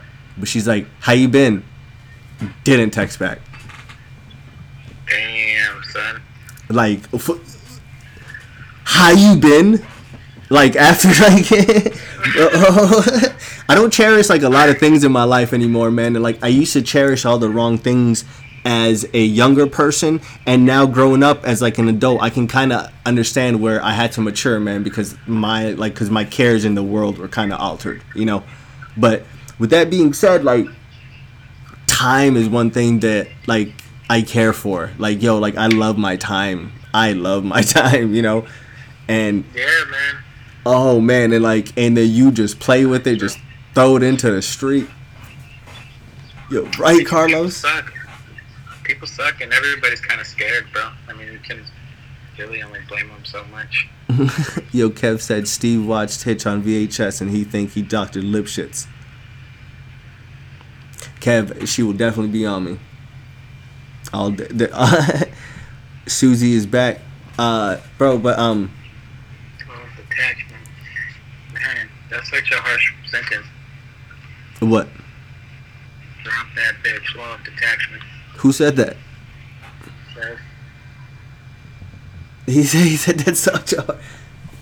Chrissy Poo in the building. Hey, Chrissy Poo, if you got any questions for us, holla at us. hey, Chrissy Poo. 1180. Assalamu alaikum, my lake with my sister. Um, yo, um, so th- now, now this um third one that I want to talk to you about is like the one that is kind of questionable, like in my head. Um, I'm saying that it's questionable because I've been meditating, man, and like in meditation, it's been teaching me. Um, it's been teaching me like sometimes like okay, so the brain is like a clear blue sky, right? And like all the thoughts that uh, that you do have are like all the clouds that kind of pass by the blue sky. Behind the clouds, on like all the crazy shit that uh, that you are going through, behind the clouds, there is always that blue sky. So you should always know that like that, like it's always okay, you know. Like if you're just in the fucking like, if if you're there present at that moment, like everything is okay, you know, because like you don't have time to think about bad, you don't have time to think about good, because you're in the moment, but you're not You're thinking there, about there. anything. Yeah, bro. And so, with that being said, okay, Okay, I'm listening. I got you. um, people feel like that they need to come out the woodwork and I don't know what the fucking epidemic is doing to them and I don't need this energy in my life and I'm going to sound like a fucking asshole saying this. Like they like they want closure out of you like you know like back in the day like bro I'm 30 motherfucking years old. Like people coming out of the woodwork from like bro 2012 b. Talking about bro like yo I think that we need to talk about what happened between. No, we don't need to talk about anything that happened between us. Um, we broke up. Uh, you want to go through we it? are, and we are not here to talk about the what ifs. It's It's long enough, and let's move past it. I got something about that, though, but I don't know if I want to get into it. But I got something. I got something about that. man, man. You are home, man. Let us get into this, my brother. I don't think I want to, bro, because it's He said it. It's, it's uh. Hold on, I don't need the dark. I'm moving to not the dark in just a second. Hold on. Aha, not the dark. Not the dark. Um. But yeah, no, I'm, I'm I'm hearing what you're saying, man. Like, I don't need no closure in my life, and neither do you, man. Just move on and understand that it didn't work out. It was fucked up, and let's go. One hundred and ten percent about it. Um, and and I think I think they want to come back and like I think that they like they think in some type of way you are gonna give them an answer that like that you couldn't give them back then. It's like, but and the like the fucking entitlement that you feel that you think that I was thinking about you is like is my thing. Here's another thing. Like, what is it gonna do? Really? I think it's gonna do one or two things. Like, I guess it could do some good. Mhm. I guess it. I guess it could do some good. Feed on their progress if they don't have clothes. It's kind of closed-minded to be one-sided. Well, that's something they gotta work on themselves. It- Chrissy Poo, like you, like you are definitely right. But like I think, um, after some time has passed, after like some things have been said, um, after these people have gotten into multiple other relationships, I am not the stepping stone that has all the information for you. It's, it's sad. It's a, but bro, like it's just like, and then like some of them, like I get it. Some of them, like I was the caring person in the relationship, you know. And then after that, like I walked away. Why? Because it's tiring to care for a person that doesn't care for themselves, man. Do you want to hear those words? You want to hear those words after closure? You know, it's not gonna be great. It's like, and and and if you and like if it did end bad and you're angry and you're still angry at me, you I mean of course of course you be all angry all you want, but it like why do I have to hear it still? That's true. The- Chrissy Poo said it might not be about an answer. Sometimes it's about uh, therapeutic. You never know what they might give you through that trick. That's so true, Chrissy Poo. I'm Like maybe I am just being an, like a a recluse at the moment. That I'm just trying to worry about my health. My yeah, it, it's but very um Like I, I just don't want to talk about it. Like I understand there's some kind of, there's some things that I got to reckon with as a human being, and that's something that I got to deal with. You know, certain things, but uh, sometimes I just don't want to talk about it. I exactly. I understand it being therapeutic. I even understand that it, it really does help because it really, really does. But I don't want to talk about it. It's now um do you ever have situations like that, or like, do you ever get triggered that you want to talk to a per? Have you ever talked to a person in that sense? Um, not necessarily. I mean, I guess. It, I mean, I guess it is sometimes. Uh, like I can think of one person specifically, but uh, it was after some years, and we were just like, "Hey, let's kick it." So I, I mean, I guess that was one person. I guess I could think of, but not not normally. It's not something that I usually do. I But feel like none of the people that I've ever really dated hate me. Like, and I don't really hate them. You know what I mean? It didn't always end well, and it didn't always. The the the people that I really dated anyway, um, it didn't always end well. But it, like we don't hate each other. Like nobody. I could see them. I give them a hug, kiss on the cheek, keep pushing. facts, facts. Like, like, there's no hate, but I have no closure. Like, I have, like, I think it's just sad because I don't have anything to say. Rather, because I, I'm not thinking about this. You know. You know what the sad truth is sometimes is that it just doesn't work out. Like the the sad like it's it's messed up to hear sometimes that you just weren't the person for me, and even beyond that, like I just wasn't the person for you. facts. No matter how much we wanted it to be, that's just the truth. And and if I say that, that's harsh, right? If I say that, that's mean, and I like. Look, I loved you for I loved you a lot for and what and the time that we had, but you weren't the person for me. Like I couldn't see like I couldn't growing old with you and I couldn't like you know it just didn't last. We were we, we were great for what we had you know what I mean? That's kind of harsh and to hear I think right? And, uh, bro but like it is the 100% truth you know? And um there is a lot of girls that my fragile masculinity at that time could not tell them that you deserve something 10 times better than i am. There's there's a lot of there's a there's a lot of things that my fragile masculinity couldn't admit now. There's a lot of stuff about my personality that I can't admit now. Now let beyond that like let's let's think about like once they get past all the walls that I've actually built for myself right? Let- let's get past that. Now they're about to see the parts of myself that I that I haven't accepted parts of myself that aren't there that probably should be right the Mhm. parts of myself that are underdeveloped or that probably aren't ever going to get there right so let's let's talk about that part now. Like they get past all of this shit. Now they're gonna see the real part of me that I haven't accepted that they're gonna see up close and personal.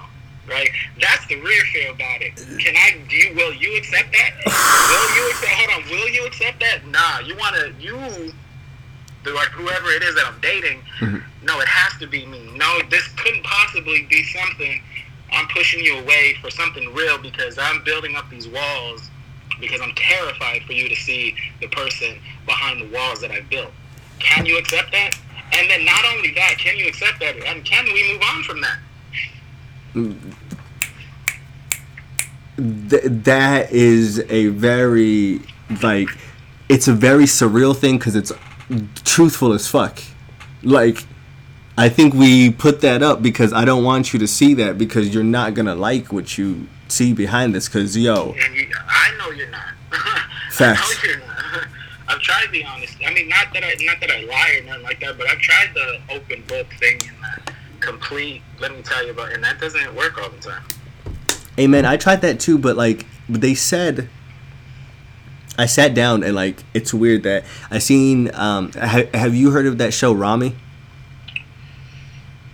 um, um, so it's about this dude that's uh, Egyptian American, and then so like um, like he's trying to find his culture, like again and everything. Like he was born in New Jersey, no, uh, raised in New Jersey and all that shit. Like you know, um, so he was more Americanized, but like he's trying to find his culture, like you know, all, all that shit. Check it out. It's on Hulu. If y'all got it, it's a dope ass show. Like I'll give it a five out of five. So on that show, um, he got married to the um, to the to the uh, sheikh's daughter.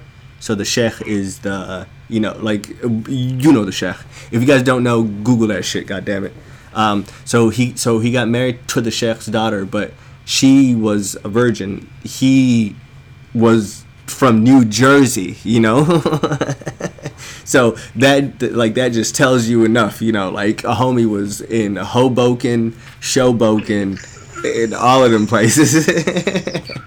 so um, Boken, show Boken, you're a fool. so um and the sheikh knew this but like he's like if you're gonna marry my daughter you need to tell her the truth but the way that he meant like tell her the truth like tell her who you are But this dude Ramy took it as like be an open book, and like he just started telling her everything. Like he's like, see, like, and in this situation, like, um, I got with this girl, and da da da da and then so homegirl stopped him, and then so she's like, look, like you don't have to tell me anything, like I'm choosing to be here. And that was some food for thought. Like i was like i've never had that happen. Will that happen one day? Probably.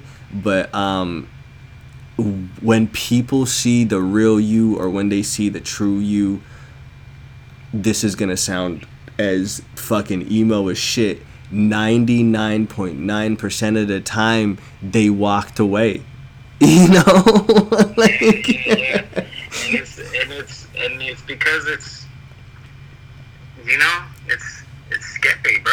It's it's a it's, it's not fun.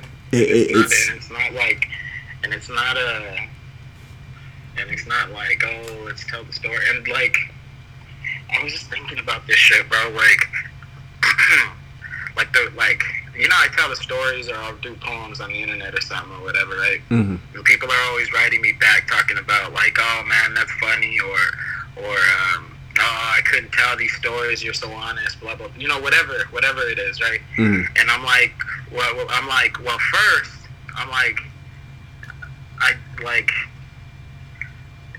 the the reason, like. Like I get something out of it too, right? Like first of all, like what you're giving me is like uh, is like a response that I need to I don't know, feel good about myself or whatever. You know what I mean? It's like self something, right? Mhm. but beyond that, the reason that most of them are uh, like based in like relationships or like uh, in a relationship in general, is because I'm terrified of it, brother. Like I'd rather write about it in the abstract than actually live through it because I'd rather actually write about the person that I'd like to be than the person that I actually am because first nobody really wants to accept who they are because nobody really wants to look at themselves.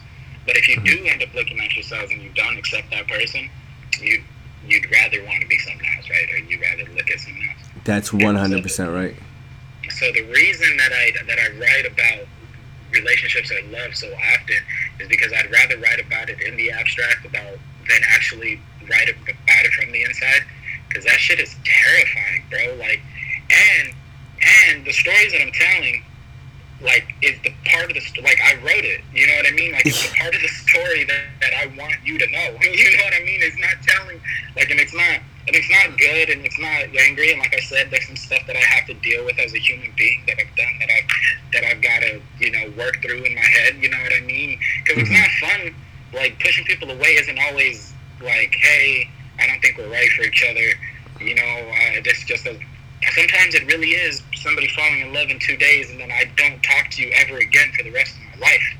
You know what I mean? Sometimes it really is. I see you every single day for two weeks. I'm talking about all day, every day that we can be together. And then I won't even answer a message.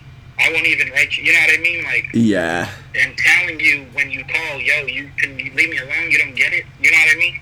It's not always fun. So there's, there's so there's like, so I'm only telling you the parts that I, like I said, I wrote it. You know what I mean? I'm telling you the part that I want you to know.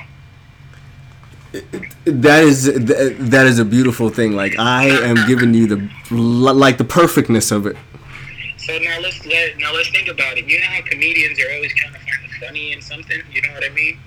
The reason that we do that, no, I'm not necessarily a comedian, but the reason that we do that is because we're running from from actually feeling the emotion that comes behind what's actually happening. Does that does that make sense to you? Ye- yes So what I'm saying is, it's like, it's like, um, got like, like it's it's, it's funny. My my uh, my birthday is December 14th, and in 2012 was Sandy Hook on my birthday, right? hmm And I'm like, fuck, like that's it's fucked up. And one of my friends every year reminds me that she's like, hey, happy birthday, but damn, Sandy Hook.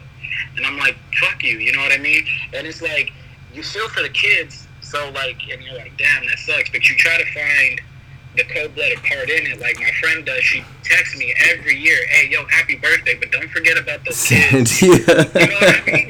You know what I mean? Like, it's, Yeah. it's finding the funny in it because it's on the news every year. You see it on social media, whatever. So we're we're running from the actual emotion that's behind what we're finding the funny in. So when I'm writing poems, I'm running from the actual thing that I'd like.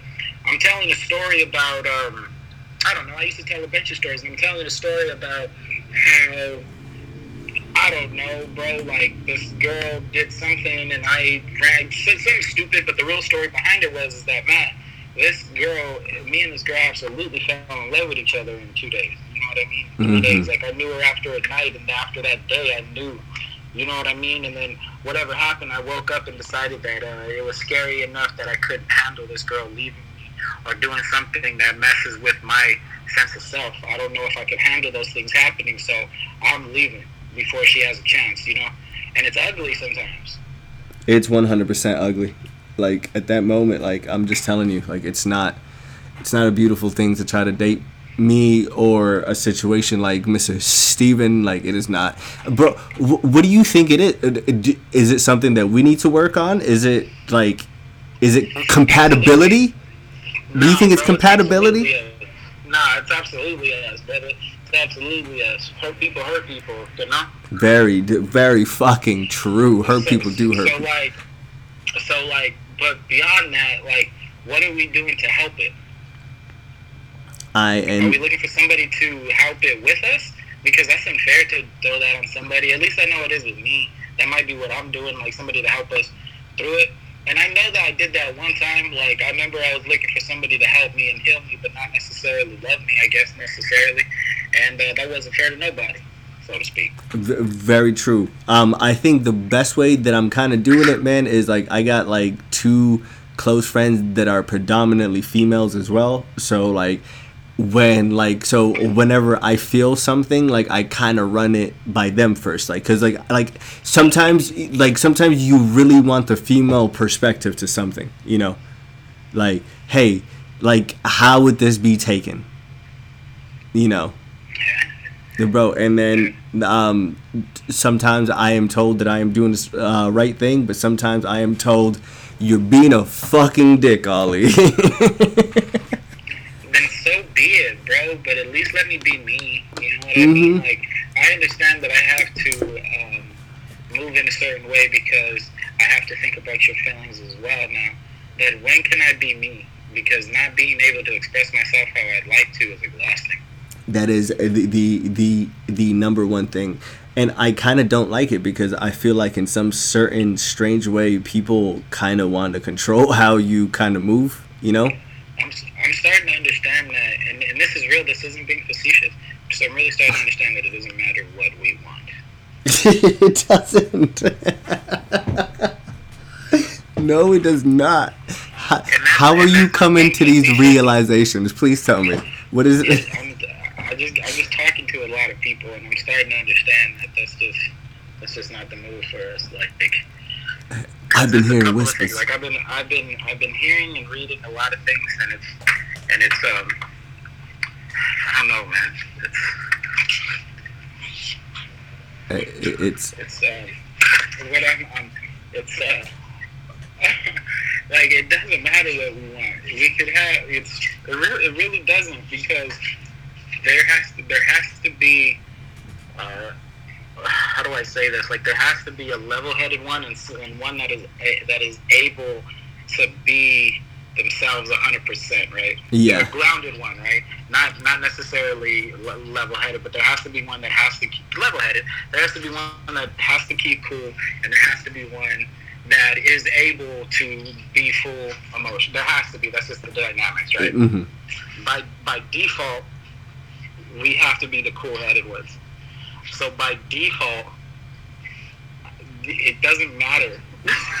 you know what I'm saying? Yes, you can feel this way. You can be this way. You can uh, t- take it this way. You can understand it this way.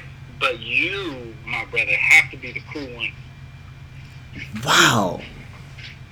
That- yo, that's fair. Okay, well, one day I'm gonna be cool as a cucumber. Until that day, I am meditating to it. I don't know, man. I, I don't I don't got it in me, bro. Uh, no, no, no, bro. It's, and I think you are you are definitely right. And I think in most of these conversations, bro and like that's the thing like and the and like the ones that like that like that that like need the closure are like not even the ones that had substance like why do you think that is like some of them were were short were intense were passionate were long were passionate as well but there were some that were just as um, fillers dare i say hey man hurt people hurt people hurt people fucking hurt people And can you say that? Can you say that to somebody? Can you be that honest? yeah right like do you want me to be that honest like listen, I'm gonna tell you the honest to goodness truth. You Mm-hmm. weren't ever gonna make it. Me and you weren't ever gonna make it. That's just as honest as I can be. Like facts man and like that is the best way to bro um i don't think a person is ready to hear things like that like you know i don't think like a person could fathom that like that type of information because like um people call you and like they like they kind of press you about certain situations that they know the type of answer that they are looking for and if your answer does not feed their agenda it's automatically wrong bro You know, I, I learned that a long time ago. Well, not a long time ago, but I learned during my uh, my journey out here that um that I that I, that sometimes you are just a filler, bro, and sometimes you have to accept that. You know what I mean? Like sometimes you're just here because I'm sad, and you make me feel good about myself as a human being. You feel what I'm saying? Granted Uh, and and like you know bro what I mean?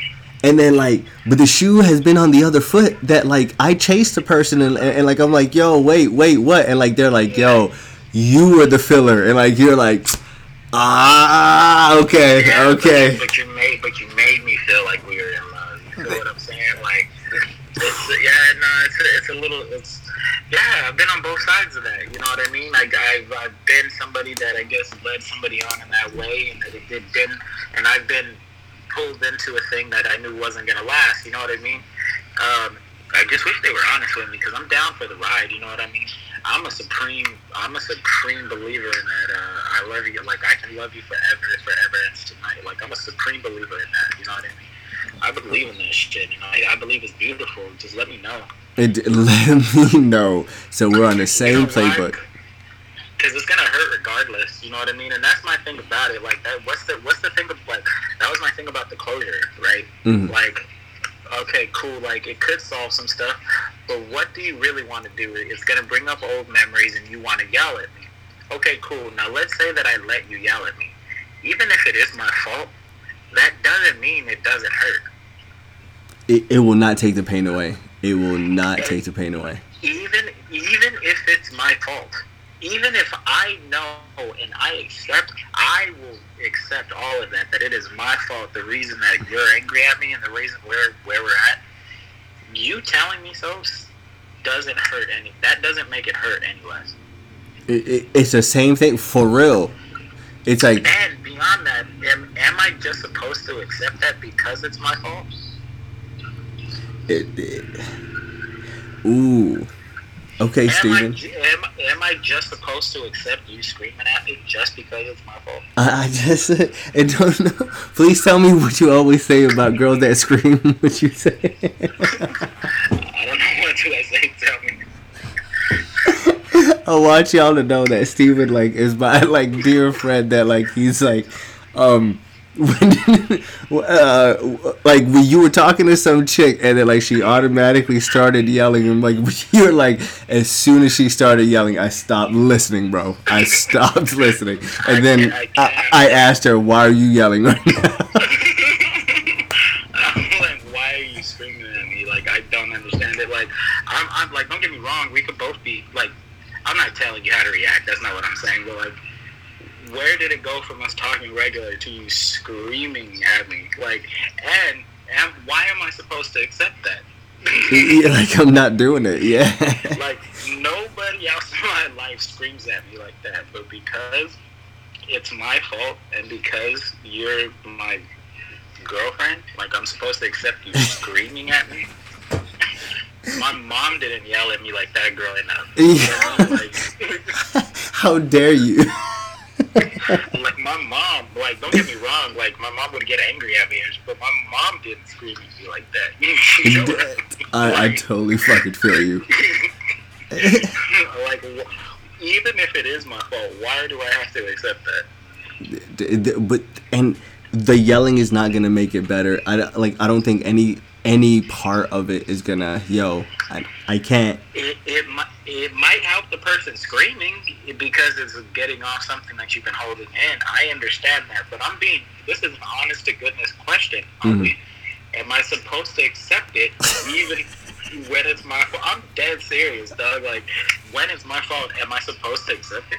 I think that's a very good question. I think honestly, wait, did you did, did you accept it within you? Yeah, I know it's my fault. Like I get it, and I even understand why you're mad. I understand why you want to scream at me. What I did was probably pretty bad. You can't forgive me. You can't forgive yourself for letting me do it to you. I get it, hundred percent. But why do I have to accept you screaming at me? Why do I have to do that? Like, is that am I supposed to just accept the punishment because you want to give it to me? It's too late for all of that. I'm being honest though. Like, am I supposed to accept it? I it's like at the moment I would say yes. At the moment that like it happened, yes. Um years down the line after like we man like many moons have passed, many many leaves have fallen on the floor. No. Why? Time passed. See, here's my thing, and this has always been my thing, and maybe I gotta loosen my stance on, my stance on relationships in general. Mm-hmm. Um, like my thing, like, cause I just don't like arguing in general. Like, I just don't see like nobody's point's gonna get across. Like, we're gonna, see, you're gonna scream, we're gonna get mean and say mean things to it. Like, I just don't like arguing. Yeah. My thing has always been like either we're gonna get past it or we're not. And if we get past it, then that's it. We, can fester in the angerness. We can be mad at each other. We can give each other each other the silent treatment. But at the end of that, we know we're getting past it. You feel what I'm saying? Now, if you don't want to do that, that's acceptable as well. But now leave me alone. That's the end of it. Like there's no more arguments. You feel what I'm saying? I'll be sad as shit. I'll be devastated. But leave me alone because that's the end of it now.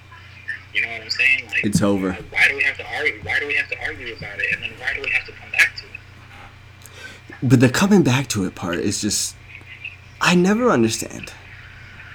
I know it's a harsh stance to take. I understand that, and it's almost impossible to do in any relationship. But that's, that's something else that I'm starting to gather from talking to people is that you can't, you have to argue to grow.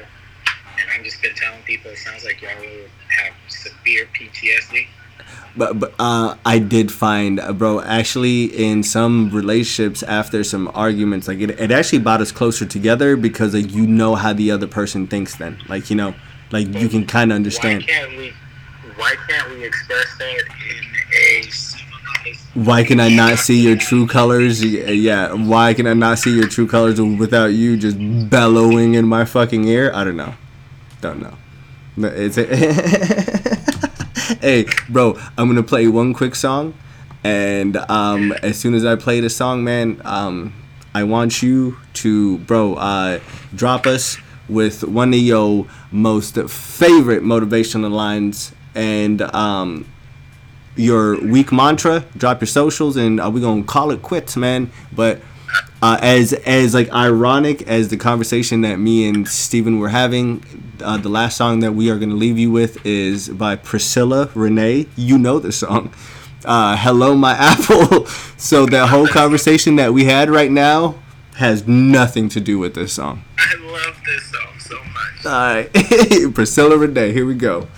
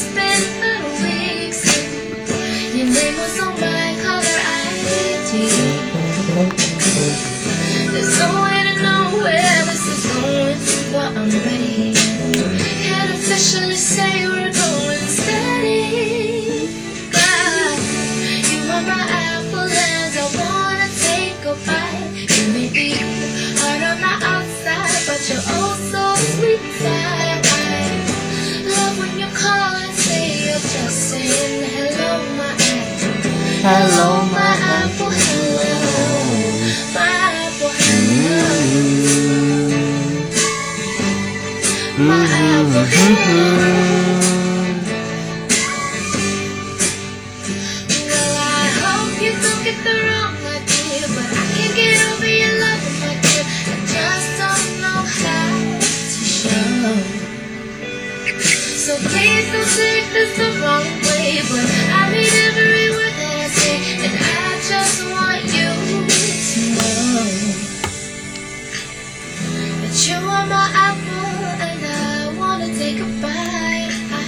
I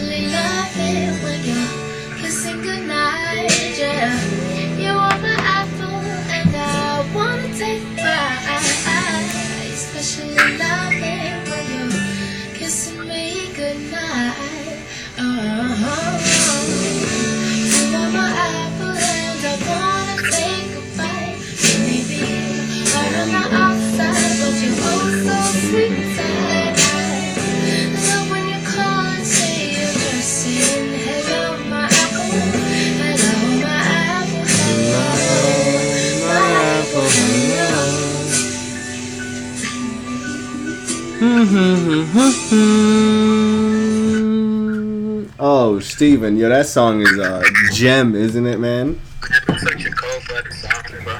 Oh, bro, man, she said hello, my apple. Hello, my apple.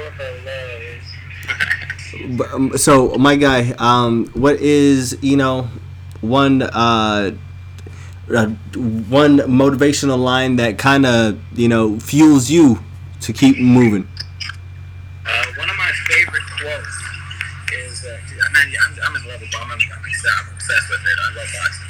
And one of my favorite quotes is uh, is uh, from uh, Mike Tyson's trainer. His name is Cus D'Amato. Uh, his, his, I think his actual name is Constance or Constantine Constantine D'Amato.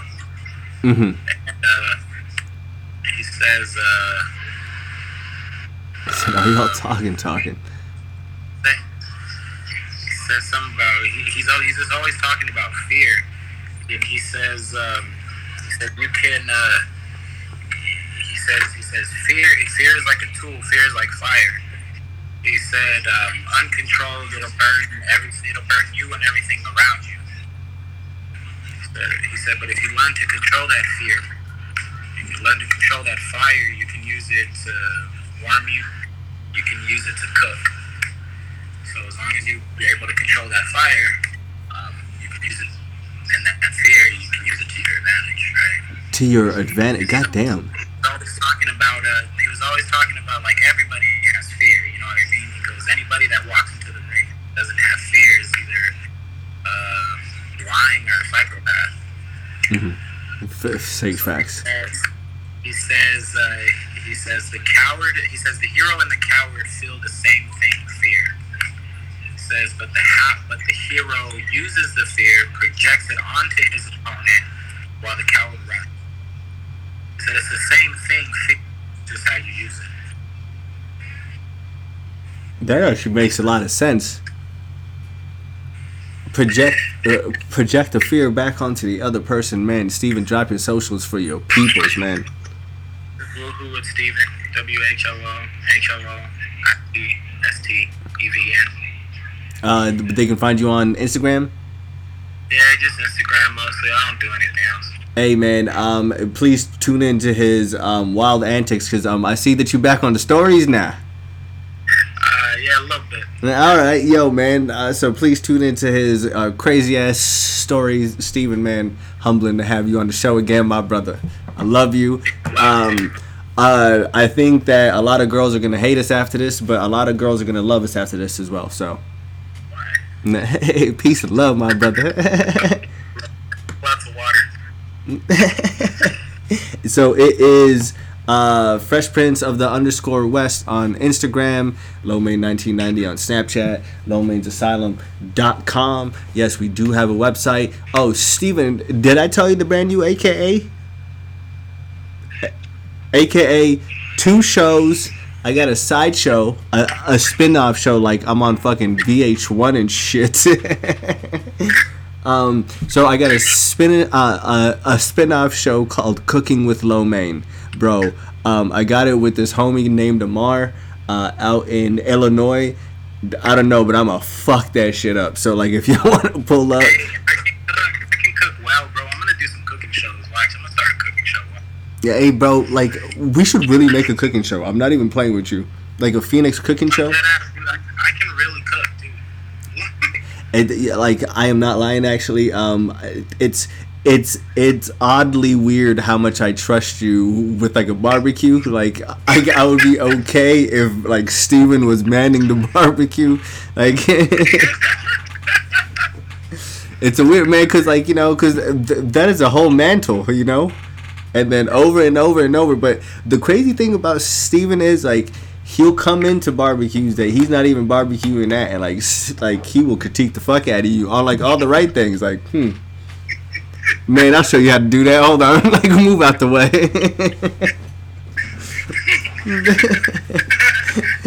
Hey man, but uh, sh- shouts out to my brother. But uh, pull up to the fucking show. Um, that shit airs on Fridays, so like we are going live for that on Friday. So if you actually want to see my show or like my sorry my show my face, uh, pull up to Cooking with Lo on Fridays. Um, other than that, I think the Lo Asylum show. I, I think it's better when they don't see our faces, right, my guy? Like I think you know uh, this show is made for your mind. Could be. Uh, um, if you close your eyes right now, you could definitely see us. But with that being said, drink your water, tip your bartender, and just know the officers that killed Breonna Taylor are still not in jail, are they? No. All right. That shit's still happening right now.